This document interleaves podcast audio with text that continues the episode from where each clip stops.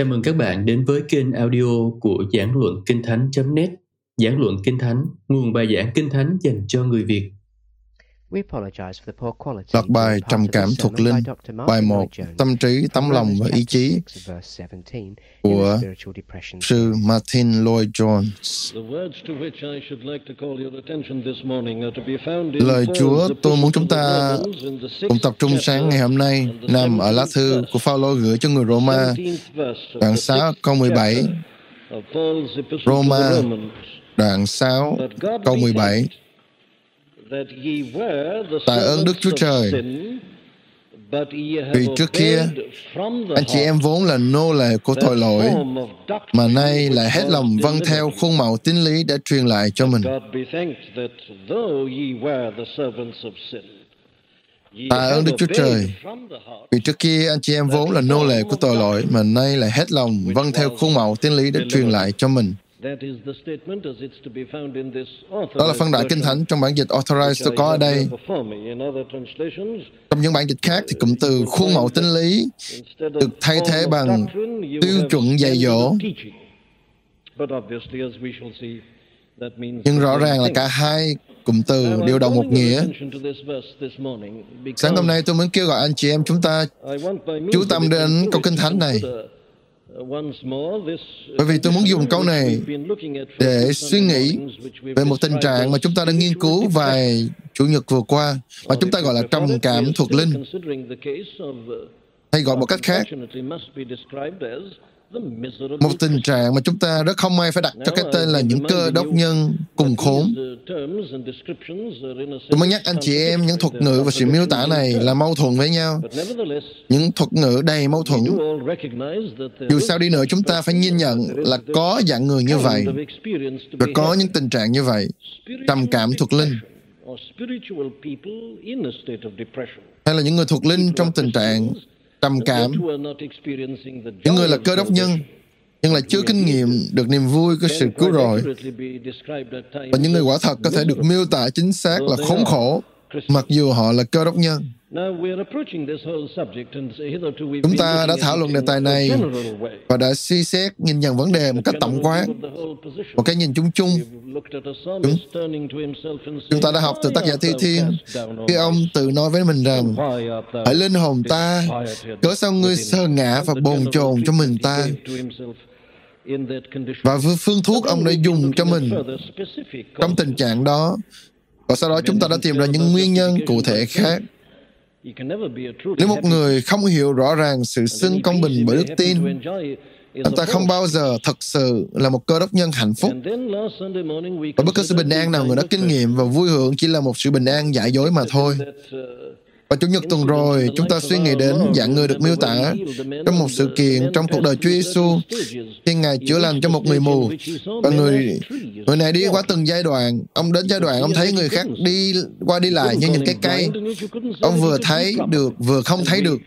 Chúng ta không thể nói bây giờ là ông này mù là, và cũng không thể nói là ông ta thấy được rõ ràng. Và chúng ta thấy đó chính là chân dung của một số đông cơ đốc nhân hiểu biết một số lẽ thật, nhưng mà khác lại vô cùng bối rối về những lãnh lĩnh vực khác. Chúng ta không lấy lòng vui lòng về họ và họ cũng không vui lòng về chính mình. Vâng. Và bây giờ chúng ta tiếp tục thỏa luận về đề tài này.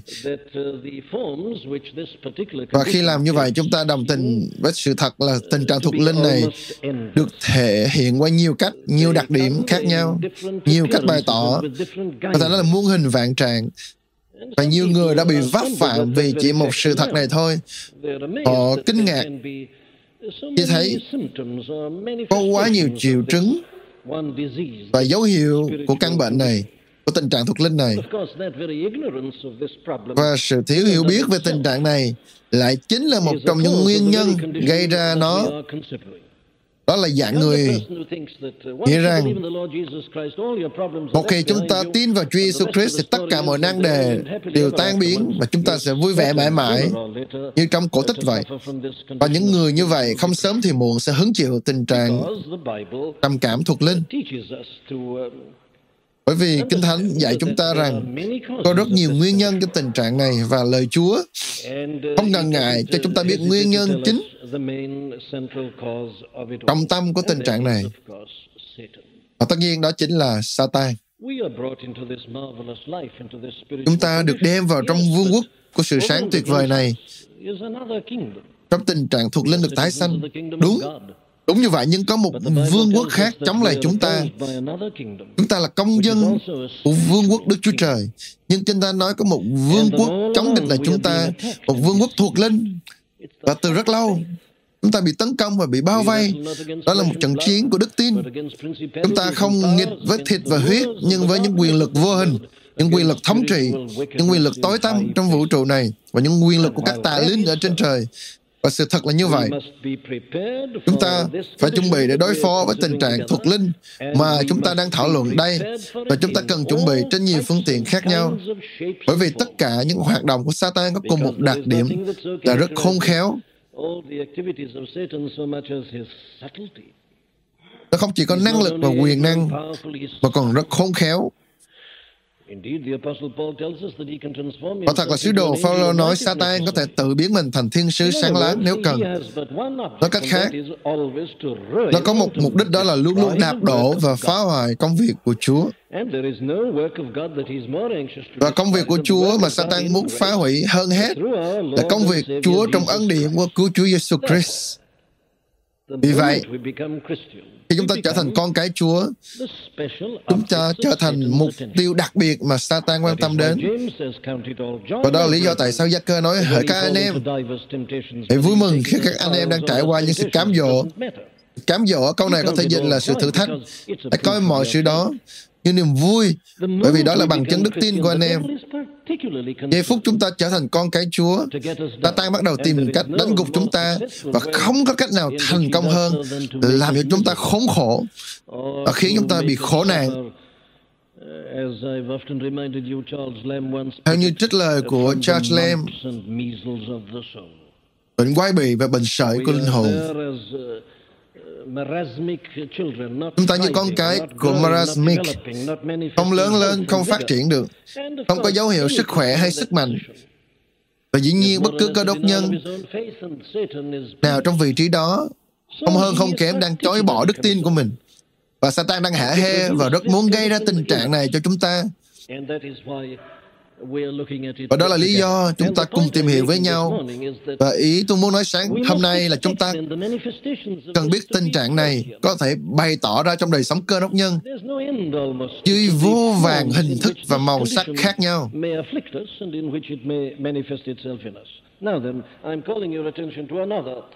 Bây giờ tôi muốn anh chị em chú ý đến một nguyên nhân chung dẫn đến tình trạng này sáng hôm nay. Nguyên nhân này được miêu tả trong câu Kinh Thánh chúng ta vừa mới đọc hồi nãy. Tất nhiên, câu Kinh Thánh này là một sự miêu tả tích cực của cơ đốc nhân. Nhưng chúng ta sẽ sử dụng trong cách như vậy. Một trong những nguyên nhân thông thường nhất cho sự trầm cảm thuộc linh hay cơ đốc nhân khốn khổ là một sự vắng mặt của những đặc tính trong câu kinh thánh chúng ta vừa đọc. Câu kinh thánh này là lời miêu tả những người cơ đốc nhân của sứ đồ Phaolô. Ông nói các anh em đã từng là đầy tớ của tội lỗi. Các anh em đã từng dưới quyền thống trị của Satan, đã ở từng trong xiềng xích, trong vương quốc tối tăm. Anh em đã từng ở đó, nhưng hiện giờ không còn ở đó nữa. Ông cảm ơn Chúa, ông nói tạ ơn Chúa. Ông nói anh em trước kia đã từng như vậy, nhưng bây giờ thì không còn nữa. Vì lý do đó anh em đã hết lòng. Vâng lời theo khuôn mẫu, tín lý. đã truyền lại cho mình. Đây chính là lời miêu tả về cơ đốc nhân của, của Phaolô và điều mà ông muốn nhấn mạnh là vậy. Đây là sự tròn vẹn của đời sống cơ đốc nhân, sự cân bằng của đời sống cơ đốc nhân. Đó là một đời sống mà một con cái Chúa vâng lời khuôn mẫu tín lý một cách tự nguyện và hết lòng, bao gồm cảm xúc, một khuôn mẫu tín lý mà đi vào trong tâm trí và sự hiểu biết của con cái Chúa. Chúng ta thấy đấy khi miêu tả cơ đốc nhân, Paulo nhấn mạnh là có một sự trọn vẹn đầy đủ của đời sống cơ đốc nhân. Nó liên quan đến tất cả con người của anh ta, tâm trí, tấm lòng và ý chí. Chúng ta sẽ tiếp tục khám phá đề tài theo theo chiều hướng này. Không có nguyên nhân của trầm cảm thuộc linh quen thuộc hơn cho bằng là sự thất bại trong việc nhận biết đời sống cơ đốc nhân là một đời sống đầy trọn và cân bằng. Thiếu hụt cân bằng hay không có sự cân bằng là một trong những nguyên nhân nguy hại nhất của những nan đề sự từ bỏ xáo động và trong đời sống của một cơ đốc nhân. một lần nữa tôi muốn nhắc lại điều tôi chia sẻ sáng Chủ nhật tuần rồi. Nguyên nhân của sự mất cân đối này tôi thiết nghĩ liên quan đến người giảng đạo hay nhà truyền giảng. Những cơ đốc nhân lệch lạc thì được sinh ra bởi những người giảng đạo có tính lý thiếu sự cân bằng, méo mó và ngu dại. Thì tôi càng suy nghĩ về điều này, trong khi nghiên cứu tình trạng thuộc linh này, chúng ta sẽ thấy sự quan trọng của sự sinh lại của cơ đốc nhân. Tôi thiết nghĩ chúng ta nên coi điều này như một đề tài nghiên cứu để thấy được mối quan hệ giữa sự trả giá sau khi cải đạo của cơ đốc nhân và cách thức, phương tiện và phương pháp cụ thể của sự cải đạo của họ. Điều đó rất có ý nghĩa và hết sức thú vị. Đa số cha mẹ thế nào thì con cái thể ấy. Ý tôi nói là những người mới tin Chúa và thường thì thường học theo những tính cách của những người của những người Chúa dung trong quá trình cải đạo cho họ. Không chỉ vậy, hình thức và mô hình của những buổi nhóm mà những người mới được cải đạo cũng góp phần ảnh hưởng đến giai đoạn sau này của người mới tin của mới tin sâu sắc hơn chúng ta tưởng cách mà anh em được tái sanh. nơi anh em được tái sanh người được sử dụng khi anh em được tái sanh tôi thiết nghĩ chúng ta nên thấy những điều này càng ngày càng quan trọng. chúng ta thấy một phần chúng ta đã thấy điều đó trong một uh, chủ nhật tuần rồi và tất nhiên nó rất quan trọng trong đề tài chúng ta đang suy xét sáng nay. và dĩ nhiên chúng ta thấy nhiều dạng cơ đốc nhân khác nhau bày tỏ những đặc điểm nhất định. Một số đặc điểm thì giống hệt nhau, một số khía cạnh thì khác nhau. Trong một phạm vi nào đó, điều đó thật đúng nếu xét trong trường hợp của chúng ta. Trong phạm vi nào đó, chúng ta có những đặc tính đặc biệt liên quan tới một dạng, một vụ cụ thể nào đó, chúng ta trở thành nạn nhân của sự thiếu hụt cân bằng và kết cục là sự buồn bã và khốn khổ. Sứ đồ Phaolô nói về điều này, vì thực tế là có nan đề đã xảy ra. Ông viết lá thư này cho các con cái Chúa thành Roma. Chúng ta không biết chắc là ông tự suy nghĩ đến tình trạng này để bác bỏ nó hay là nó thực sự xảy ra tại Roma. Chúng ta không biết. Có thể là có một số người tại Roma đã nói rằng chúng ta có thể cứu phạm tội để ân điển được gia tăng không? Hay là có thể sứ đồ Phaolô đang viết về giáo lý sinh công bình để bớt đức tin mà thôi? Bỗng nhiên, ông nói với chính mình rằng, khoan đã, thật sự nguy hiểm nếu chỉ viết tới đó. Sẽ có người nói rằng, ồ, vậy thì chúng ta cứ phạm tội để ân điển được gia tăng. Trước đó ông đã viết nơi nào tội lỗi gia tăng thì ân điển gia tăng càng hơn có những người ở Roma, nơi khác, có thể nhiều người trong mọi thánh đầu tiên đã tranh cãi giống như ngày nay và có nhiều người thích tranh cãi. Họ nói tốt lắm. Theo như giáo lý đó, không quan trọng một người làm điều gì, anh ta càng phạm tội, thì ân điển lại càng được vinh quang. Tôi là cơ đốc nhân, tôi muốn làm gì cũng được, tôi được bao phủ bởi ân điển. Đó là chuông chủ nghĩa chống luật pháp. Sư đồ Phaolô đã nói gì về điều này? Câu trả lời của ông là như vậy. Ông nói chúng ta chỉ có thể nói như vậy nếu chúng ta không hiểu sự dạy dỗ. Nếu chúng ta hiểu sự dạy dỗ của sứ đồ Phaolô, chúng ta sẽ không bao giờ nói như vậy. Đó là không thể được. Ông trả lời ngay tức khác là không hề như vậy. Làm sao chúng ta đã chết với tội lỗi lại tiếp tục sống trong tội lỗi? Tôi đã chia sẻ với anh chị em trong các, các chương trước sách Roma về sự hiệp nhất của cơ đốc nhân với Đức Christ. Nhưng người đã từng trong Adam thế nào thì giờ người đó ở trong Đức Christ cũng vậy. Vì vậy, nếu người đó ở trong Đức Christ, người đã đồng chết với Ngài, đồng sống lại với Ngài, thì không thể nào tiếp tục sống trong tội lỗi nữa. Và chỉ có người không hiểu được lẽ thật này thì mới nói như vậy, hay là muốn sống đời sống như vậy. Nói cách khác, trọng tâm của khuyên đạo Kinh Thánh này là tâm quan trọng của sự hiểu biết lẽ thật một cách cân bằng. Tâm quan trọng khi nắm vững toàn bộ tin lành. Còn nếu không, nó sẽ dẫn đến những hệ quả khó lường. Bây giờ, hãy để tôi mổ xẻ đi sâu vào vấn đề này sáng nay. Có những nguyên tắc nhất định ở đây. Thứ nhất là sự trầm cảm thuộc linh hay là sự buồn rầu trong đời sống cơ đốc nhân là do chúng ta thất bại trong việc nhận ra sự vĩ đại của tin lành. Ý tôi nói ở đây là Paulo nói về khuôn mẫu tín lý đã được truyền lại cho họ. Ông nói về chuẩn mực của sự dạy dỗ. Một tinh lành vĩ đại huyền nhiệm và đầy năng quyền. nhiều người đau khổ trong đời sống cơ đốc nhân của họ vì họ suy nghĩ một cách méo mó về cơ đốc giáo. Họ không hiểu biết sứ điệp tròn vẹn của tinh lành. một số nghĩ đó chỉ là một sứ điệp về sự tha thứ. Quý vị hỏi họ cơ đốc giáo là gì và họ sẽ trả lời nếu anh chị em tin vào Chúa Giêsu Christ, tội lỗi anh chị em được tha và họ dừng tại đó. Họ muốn sự tha thứ, họ buồn bã nhiều và nhiều điều trong quá khứ của họ. Họ nghe Chúa ở trong Đức Christ tha, tha thứ cho họ. Họ nhận điều đó và họ dừng tại đó. Tất cả cơ đốc giáo chỉ có như vậy. Chỉ có tha thứ mà thôi. Một số khác thì suy nghĩ khác. Họ coi đạo Chúa chỉ là những chuẩn mực đạo đức. Họ không thích thú gì lắm về khía cạnh tha thứ. Họ có quan điểm là họ thấy họ không có một nhu cầu cho sự tha thứ. Nhưng họ lại muốn những chuẩn mực đạo đức cao siêu. Và họ muốn một cách sống bay bổng tôn cao hơn. họ muốn làm những điều tốt cho thế gian này. đối với họ cơ đốc giáo chỉ là một chương trình sống chuẩn đạo đức Ngoài ra không có gì khác hơn. Chúng ta thấy đấy, những người như vậy không sớm thì muộn sẽ trở nên buồn bã. Nhiều nan đề sẽ phát sinh trong cuộc đời họ. Những điều này nằm ngoài những khuôn khổ luân lý và đạo đức. Niềm hạnh phúc trong những mối quan hệ cá nhân, cái chết của ai đó và những điều tương tự như vậy. Và luân lý đạo đức cũng không giúp được gì cả trong những trường hợp như vậy. Trái tim họ bắt đầu rướm máu và bị tan vỡ. Và những gì họ tin là tin lành không giúp gì cho họ được vào thời khắc đó và trong trường hợp đó. Họ trở nên buồn rầu. Khi một đòn giáng xuống như vậy, vì họ đã không có một cái nhìn đầy đủ về tin lành, họ chỉ có một cái nhìn khiếm khuyết và thấy được một mặt của vấn đề mà thôi. Và có nhiều người lại thì lại thích thú về các mặt khác. Họ thấy tính lành là một cái điều gì đó đẹp đẽ, một vẻ ngoài thanh tao nào đó. Ôi, thật là tuyệt đẹp, thanh cao. Họ luôn diễn tả tinh lành theo cách như vậy. Họ không miêu tả cách cụ thể được, nhưng toàn bộ tinh lành nhìn chung là rất đẹp với họ, rất tuyệt vời. Họ cảm thấy tốt hơn khi họ suy nghĩ về tinh lành.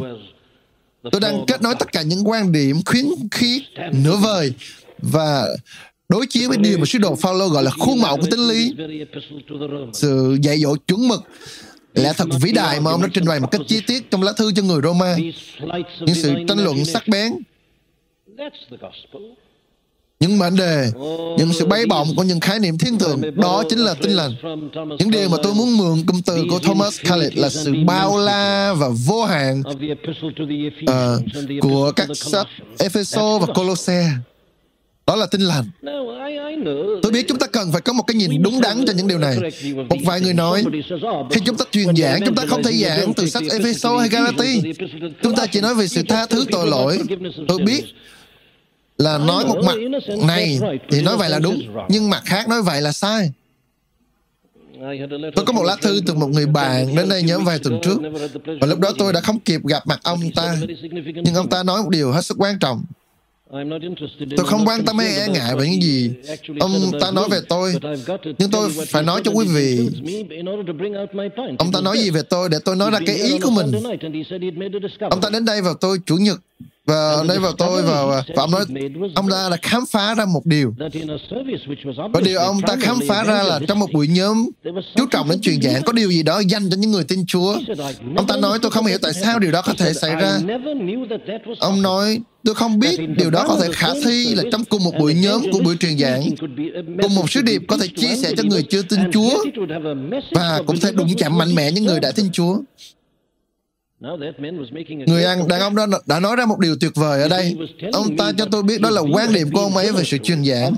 Một quan điểm kiếm khuyết nửa vời. Lựa chọn một hoặc hai điều trong lời Chúa. Các bạn tôi, truyền giảng là chia sẻ đầy đủ lẽ thật của Chúa. Nhưng nhiều người nói với chúng ta không có thời gian cho những điều ngày nay. Chúng ta quá bận rộn.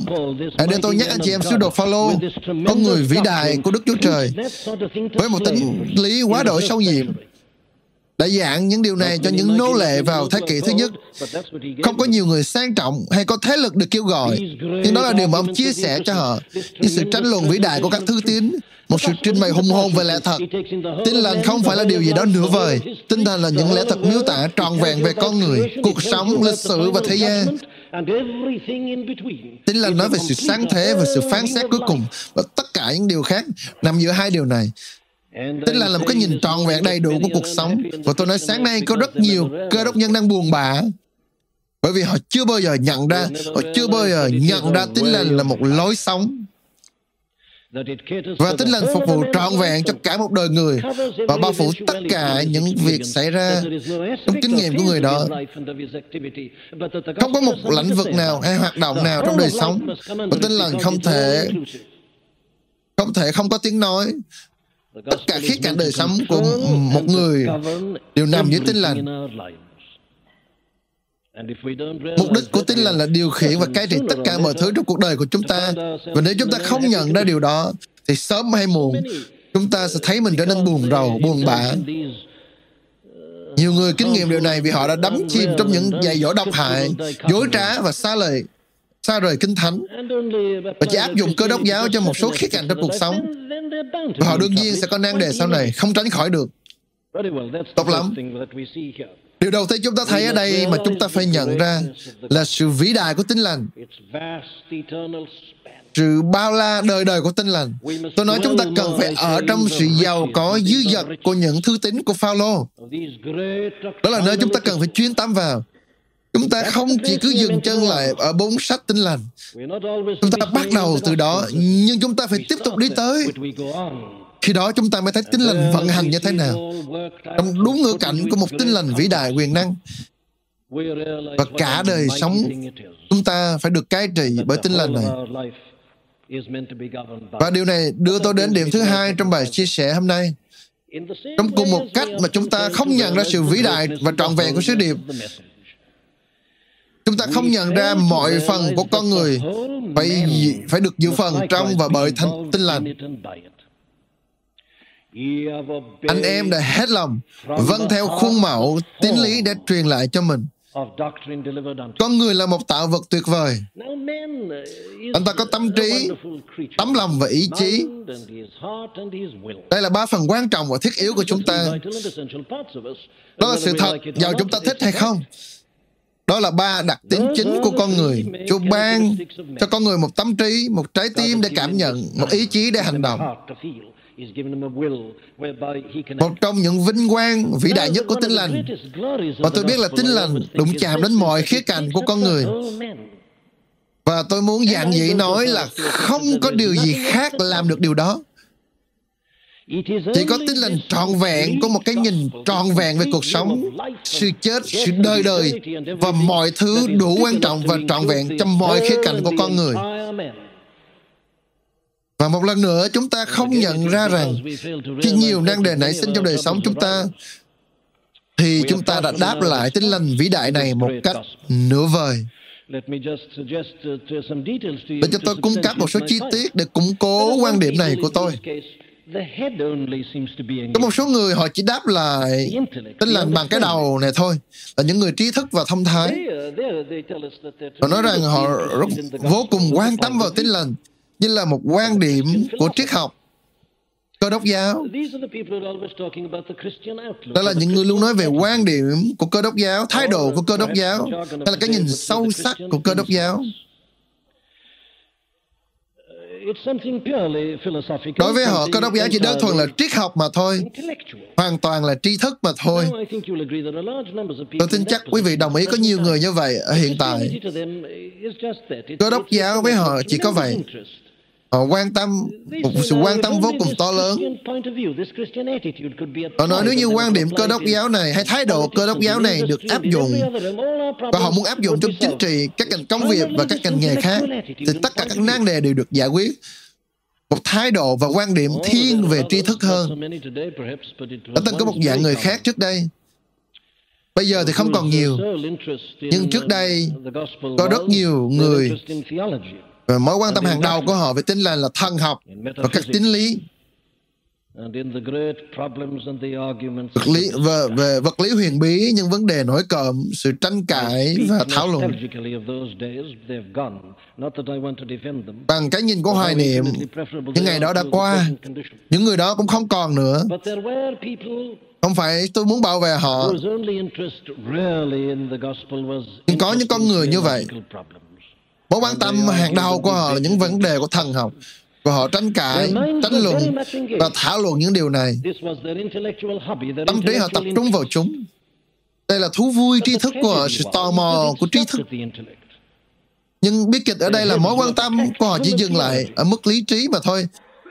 Đầu óc của họ chỉ chứa đầy kiến thức thần học mà thôi nhưng tấm lòng họ chưa bao giờ được đụng chạm. Nơi nào thiếu mất ân điển của Chúa Giêsu Christ, thì nơi đó thường thiếu vắng mất sự nhân từ bình thường của những con người đối với nhau. Những con người này có thể tranh luận, luận tới mức gay gắt về những tín lý, nhưng lòng họ rất cứng cỏi và rất khó gần. Anh chị em không bao giờ đến với họ khi gặp nan đề. Vì anh em thấy họ sẽ không hiểu được, sẽ không thông cảm được cho anh em. Và tệ hại hơn nữa, những kiến thức của họ không được thực hành trong đời sống của họ. Những điều đó chỉ có trong những sự nghiên cứu hay là thu vui tiêu khiển của họ thôi. Họ chìm đắm trong những điều đó. Đó là sự sống đối với họ. Cho những kiến thức đó không bao giờ bước vào trong ý chí của họ. Không hề đụng chạm đến lối sống hàng ngày hay cách cư xử của họ. Chúng chỉ ở trong tâm trí của họ thôi. một người như vậy trước sau gì thì sẽ gặp nan đề và trở nên buồn chán. Anh chị em có bao giờ thấy một người như vậy? đối diện với những trong những ngày cuối đời của họ không?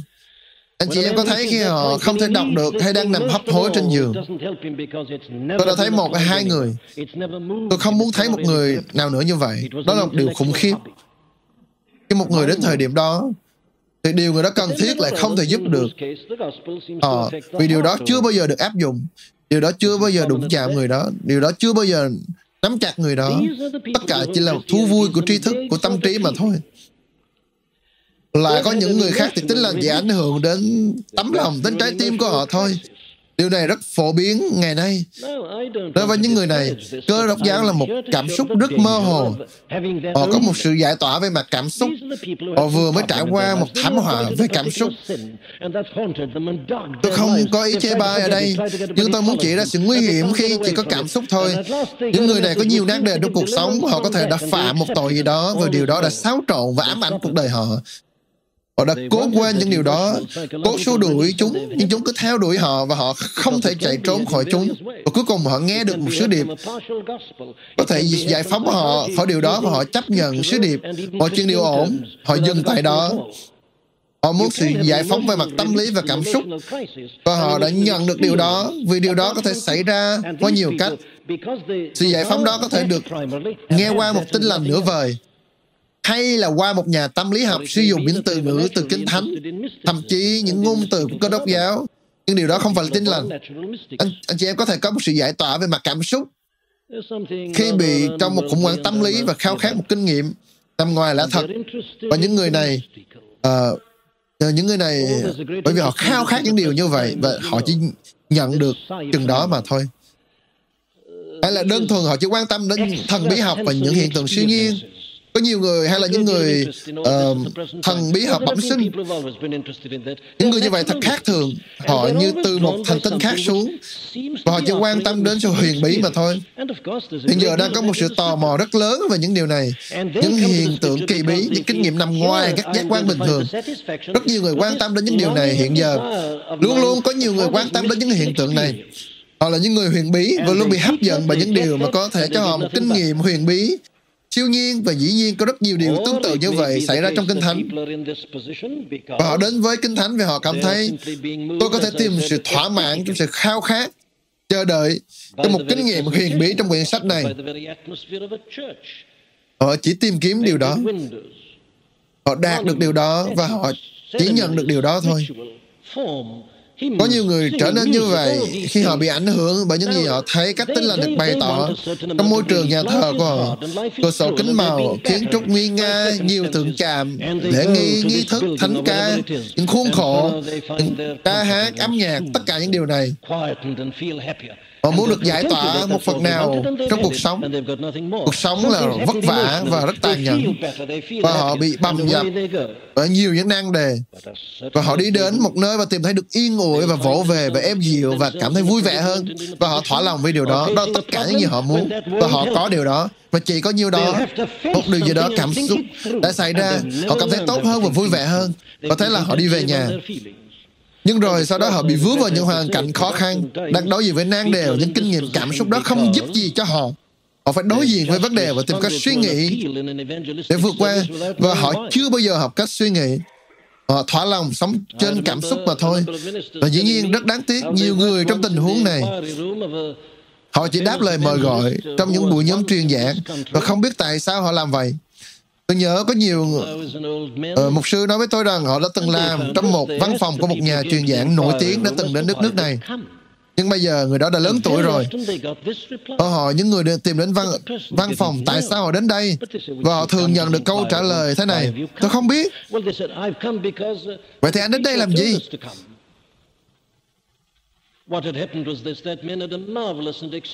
Họ nói vì tôi đến vì người truyền giảng bảo, bảo chúng tôi đến. Lý do là người truyền giảng có một ấn tứ kể chuyện xuất chúng và thu hút. Ông ta kể chuyện một cách hùng hồn, sống động, đầy đủ những cảm xúc. Và ông ta kêu gọi chúng tôi, mọi người dường như bị xuất thần. Và nhiều người đứng dậy đi vào trong văn phòng lấy thông tin mà không biết tại sao họ làm như vậy. họ bị lay động bị cuốn hút. nhưng không có sự thai nghé của lẽ thật ở đây. không có một chút xíu mối quan hệ với khuôn mẫu của tính lý được diễn ra. họ chỉ được đụng chạm về mặt cảm xúc. những người này bước vào phòng lấy thông tin. Anh chị em ơi trước ai những trước trước sau gì những người này sẽ gặp nan đề. Họ sẽ buồn chán và khốn khổ Họ trở nên trầm cảm. Cảm xúc ban đầu là không còn nữa. Họ không biết họ có thật sự nhận được điều gì chưa. Đây là những người có điều gì đó trong tấm lòng, trong trái tim. Nhưng tâm trí của họ thì không chịu tiếp nhận và học hỏi gì cả. Và bất hạnh thay, đại đa số ý chí của họ cũng không được đụng chạm. Thỏa lòng khi chỉ vui hưởng đến những kinh nghiệm và cảm xúc nhưng không hề bận tâm đến để áp dụng chúng vào thực tế. Cuối cùng, chúng ta có nhóm người chỉ có ý chí của họ dự phần vào. Điều này thường xảy ra với những người mà bất hạnh thay tự thuyết phục chính mình để tin cơ đốc giáo. Họ trang trọng quyết định và dùng sức mạnh ý chí để tin. Họ nói tôi tin đó là một cuộc sống tốt, tôi sẽ lựa chọn điều đó và họ quyết định. Tôi nghĩ chúng ta nên bỏ chữ quyết định. Tôi không thích chữ này. Đối với tôi, dường như nó quyết định cho Đức Christ là chối bỏ công kinh thánh mà tôi chia sẻ sáng nay. Tôi sẽ cho anh chị em thấy một chút nữa đây. Chúng ta thấy đây có thể là một sự đáp lại của một lời kêu gọi. Nếu như ý chí của những người này bị nghe liên tục, bị tác động từ bên ngoài một cách dữ dội, thì một phần ý chí của họ sẽ vâng phục và đáp ứng. Và họ quyết định vì họ bị thúc giục phải quyết định. Họ bị ép phải quyết định. Sự thật không phải là họ cảm thấy tôi không thể làm gì khác. Không, không, không. Áp lực đã được tác động lên sự quyết định và ý chí và họ buộc phải quyết định. Và thật là họ đã quyết định. Nhưng họ không phải lúc nào cũng biết tại sao họ quyết định như vậy. Và sau đó họ bắt đầu tự hỏi mình câu hỏi đó. Hay là ma quỷ, ma quỷ khiến cho câu hỏi đó dấy lên trong tâm trí của họ Họ không có câu trả lời. Hãy cho tôi tám, tóm tắt phân đoạn này như sau. Những người quyết định lựa chọn cơ đốc giáo thay vì được chọn lựa bởi cơ đốc giáo.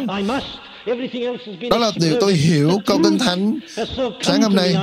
Họ không hề biết cảm giác không thể nào tránh khỏi được. không hề biết cảm giác của, của, của ông Luther. Tôi không thể làm khác hơn được. Xin Chúa giúp tôi. Tôi bắt buộc phải. mọi thứ khác đã bị loại trừ ra. Lẽ thật đã đến với tôi. Tôi bắt buộc phải. Đó chính là điều Phaolô nói trong phân đoạn kinh thánh này. Ông nói không hề như vậy. Các anh em đang nói như vậy. Anh em không nhận ra lẽ thật sao? Sao anh em nói hãy tiếp tục phạm tội để ấn điển được dư dật? Điều đó có nghĩa là anh em không biết ấn điển là gì. Chỉ những người không hiểu lẽ thật mới khao khát tội lỗi và sống trong đó. Bí kịch của những người theo phái chống luật pháp là họ nghĩ họ thấy lẽ thật rõ ràng, lẽ thật đúng chuẩn. Vấn đề của họ là họ chưa bao giờ thấy lẽ thật. Vâng, tôi đã đề cập đến nguyên nhân của tình trạng trầm cảm thuộc linh. để tôi nhấn mạnh điểm này thỉnh thoảng chúng ta gặp những người bị vướng vào một trong những điều này chỉ có lý trí. Hay là chỉ có tấm lòng hay là chỉ có ý chí mà thôi. hãy đồng ý là những điều đó là sai. Nhưng rõ ràng cũng là sai. như nhau. Nếu có cả hai điều một lúc sai như nhau nếu như có lý trí và tấm lòng nhưng lại không có ý chí. hay là chỉ có lý trí và ý chí mà không có tấm lòng hay là có ý chí và tấm lòng mà không có lý trí. đó là điều mà tôi tin rằng sứ đồ Phaolô đang muốn nhấn mạnh ở cho chúng ta vị trí cơ đốc nhân là phải có cả ba điều này có cả ba với nhau và cùng một lúc. Vì một tinh lành vĩ đại như vậy chiếm hữu, chiếm hữu đầy đủ cả con người. và nếu không có sự chiếm hữu trọn vẹn thì hãy suy nghĩ lại là anh em đang ở đâu anh em đã hết lòng. Vâng theo khuôn mẫu tinh lý đã truyền lại cho mình. thật là một tinh lành tuyệt vời. một sứ điệp đầy vinh quang. có thể thỏa mãn trọn vẹn tâm trí của con người có thể trọn vẹn chiếm hữu và đụng chạm tấm lòng của người đó và đưa dẫn người đó tới một hành động dứt khoát trong lĩnh vực ý chí. đó chính là tinh lành Đức Christ đã chết để cho chúng ta là những con người tròn vẹn, không phải chỉ một hai phần được cứu, không phải bị méo mó, mất cân đối, nhưng được cân bằng và đúng kích cỡ và tỷ lệ. Và có hậu, và không chỉ vậy. Nếu chúng ta thiếu mất sự hài hòa thì trước sau gì chúng ta sẽ gặp nan bề. Bởi vì con người được Chúa tạo ra trong một sự hài hòa cân đối. Anh chị em có bao giờ nghĩ đây là một vấn đề khá thú vị trong tâm lý học không? Chúa đã đặt ba điều hết sức nán quyền bên trong chúng ta, tâm trí, tấm lòng và ý chí. Ba điều có sức mạnh vô vô vô song. Anh em nghĩ làm sao? Cả ba có thể ở trong một con người, nhưng Chúa đã tạo ra con người một cách hoàn hảo. Và trước khi con người phạm tội, cả ba điều này đều ở trong một tình trạng hoàn hảo cân đối. Và chúng ta thấy ba điều hoàn hảo này đã ở trong Chúa Giêsu Christ và sự cứu rỗi và Ngài muốn đem chúng ta đến chỗ được trở nên giống như hình ảnh đó để chúng ta là những con người cân bằng và những dấu vết và hậu quả của sự sa ngã và tội lỗi được cắt đi và hủy diệt hoàn toàn. Cuối cùng, để tôi nói một vài lời về điều này.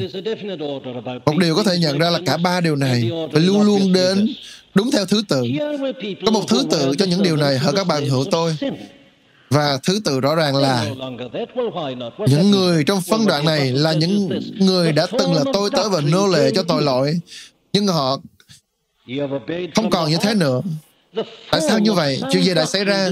Sứ đồ, sứ đồ Phaolô nói thế này, khuôn mẫu của tinh lý đã đến với họ.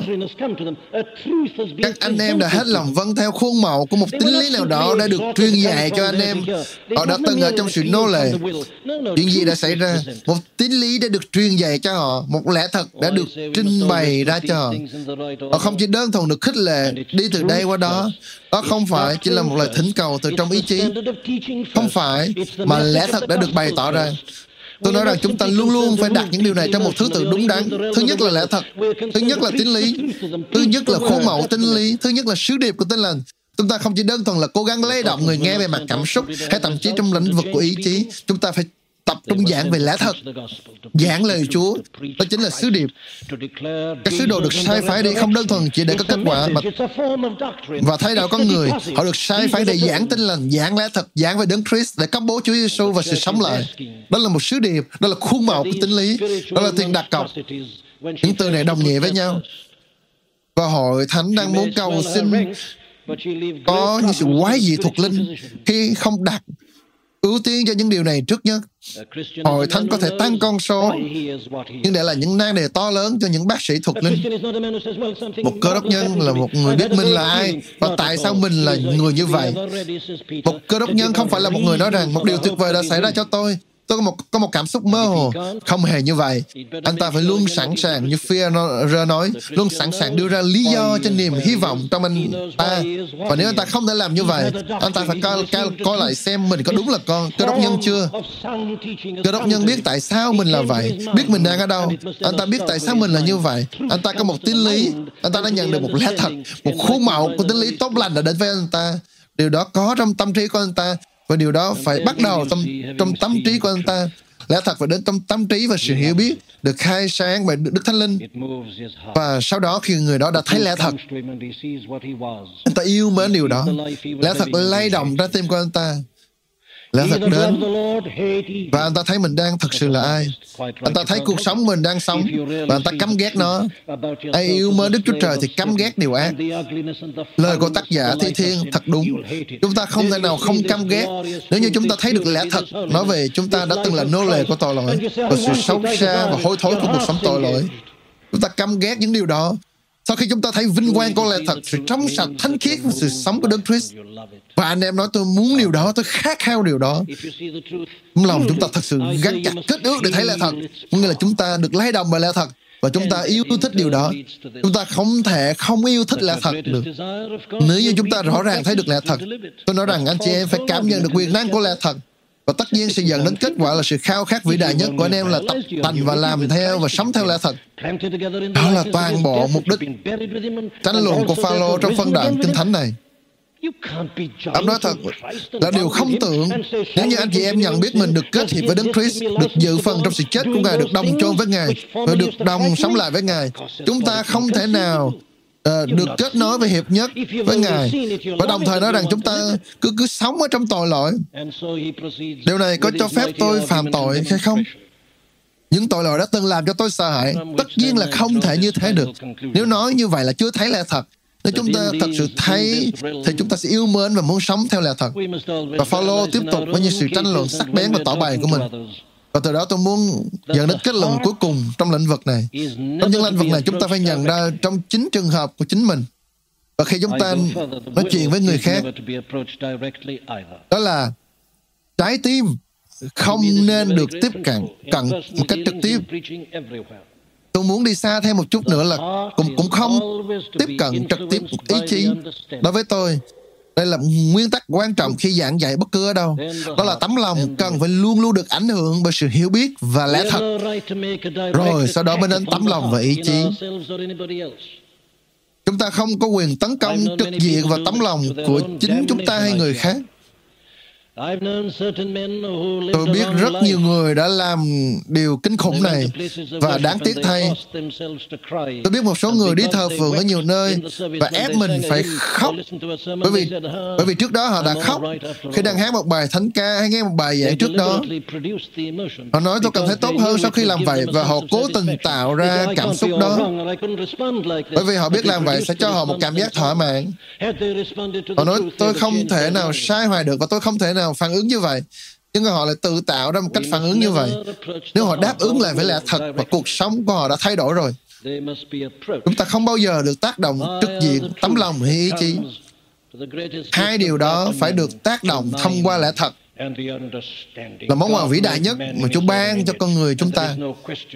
đến với sự tâm trí và sự thông hiểu Chúa tạo ra có người trong ảnh tượng của Ngài không có thắc mắc gì về điều đó nhưng phần vĩ đại nhất trong ảnh tượng đó chính là tâm trí, khả năng để có thể hiểu được lẽ thật. Và Chúa đã ban điều đó cho chúng ta. Và Chúa đem lẽ thật đến với chúng ta theo cách đó. Và đừng xin đừng bao giờ nghĩ rằng vậy thì chỉ là có tri thức thôi sao? Không, không, không, không phải vậy. Đâu bắt đầu ở đó, nhưng chúng ta phải tiếp tục đi tới và đụng chạm đến với tấm lòng là và có người vâng phục và hành động với ý chí của mình. Anh ta vâng lời không phải một cách miễn cưỡng hay càm ràm, nhưng hết lòng vâng giữ. Tôi tin lành hoàn hảo đã thuyết phục tâm trí và nắm trọn tấm lòng của anh ta. Ôi, nguyện Chúa giúp chúng ta trở thành những cơ đốc nhân cân bằng, những người nam và nữ bày tỏ qua đời sống của mình và được đánh giá là đã hết lòng vâng giữ khuôn mẫu của tinh lý. Các bạn vừa nghe xong bài giảng được phát trên kênh audio của giảng luận Kinh Thánh kênh nhằm cung cấp cho các tín hữu và tôi tớ Chúa người Việt những bài giảng chọn lọc của các diễn giả kinh điển trong những thời đại khác nhau. Để biết thêm thông tin về chúng tôi, xin vui lòng truy cập trang web giảng luận kinh thánh.net. Xin chào và hẹn gặp lại các bạn trong những bài giảng tiếp theo.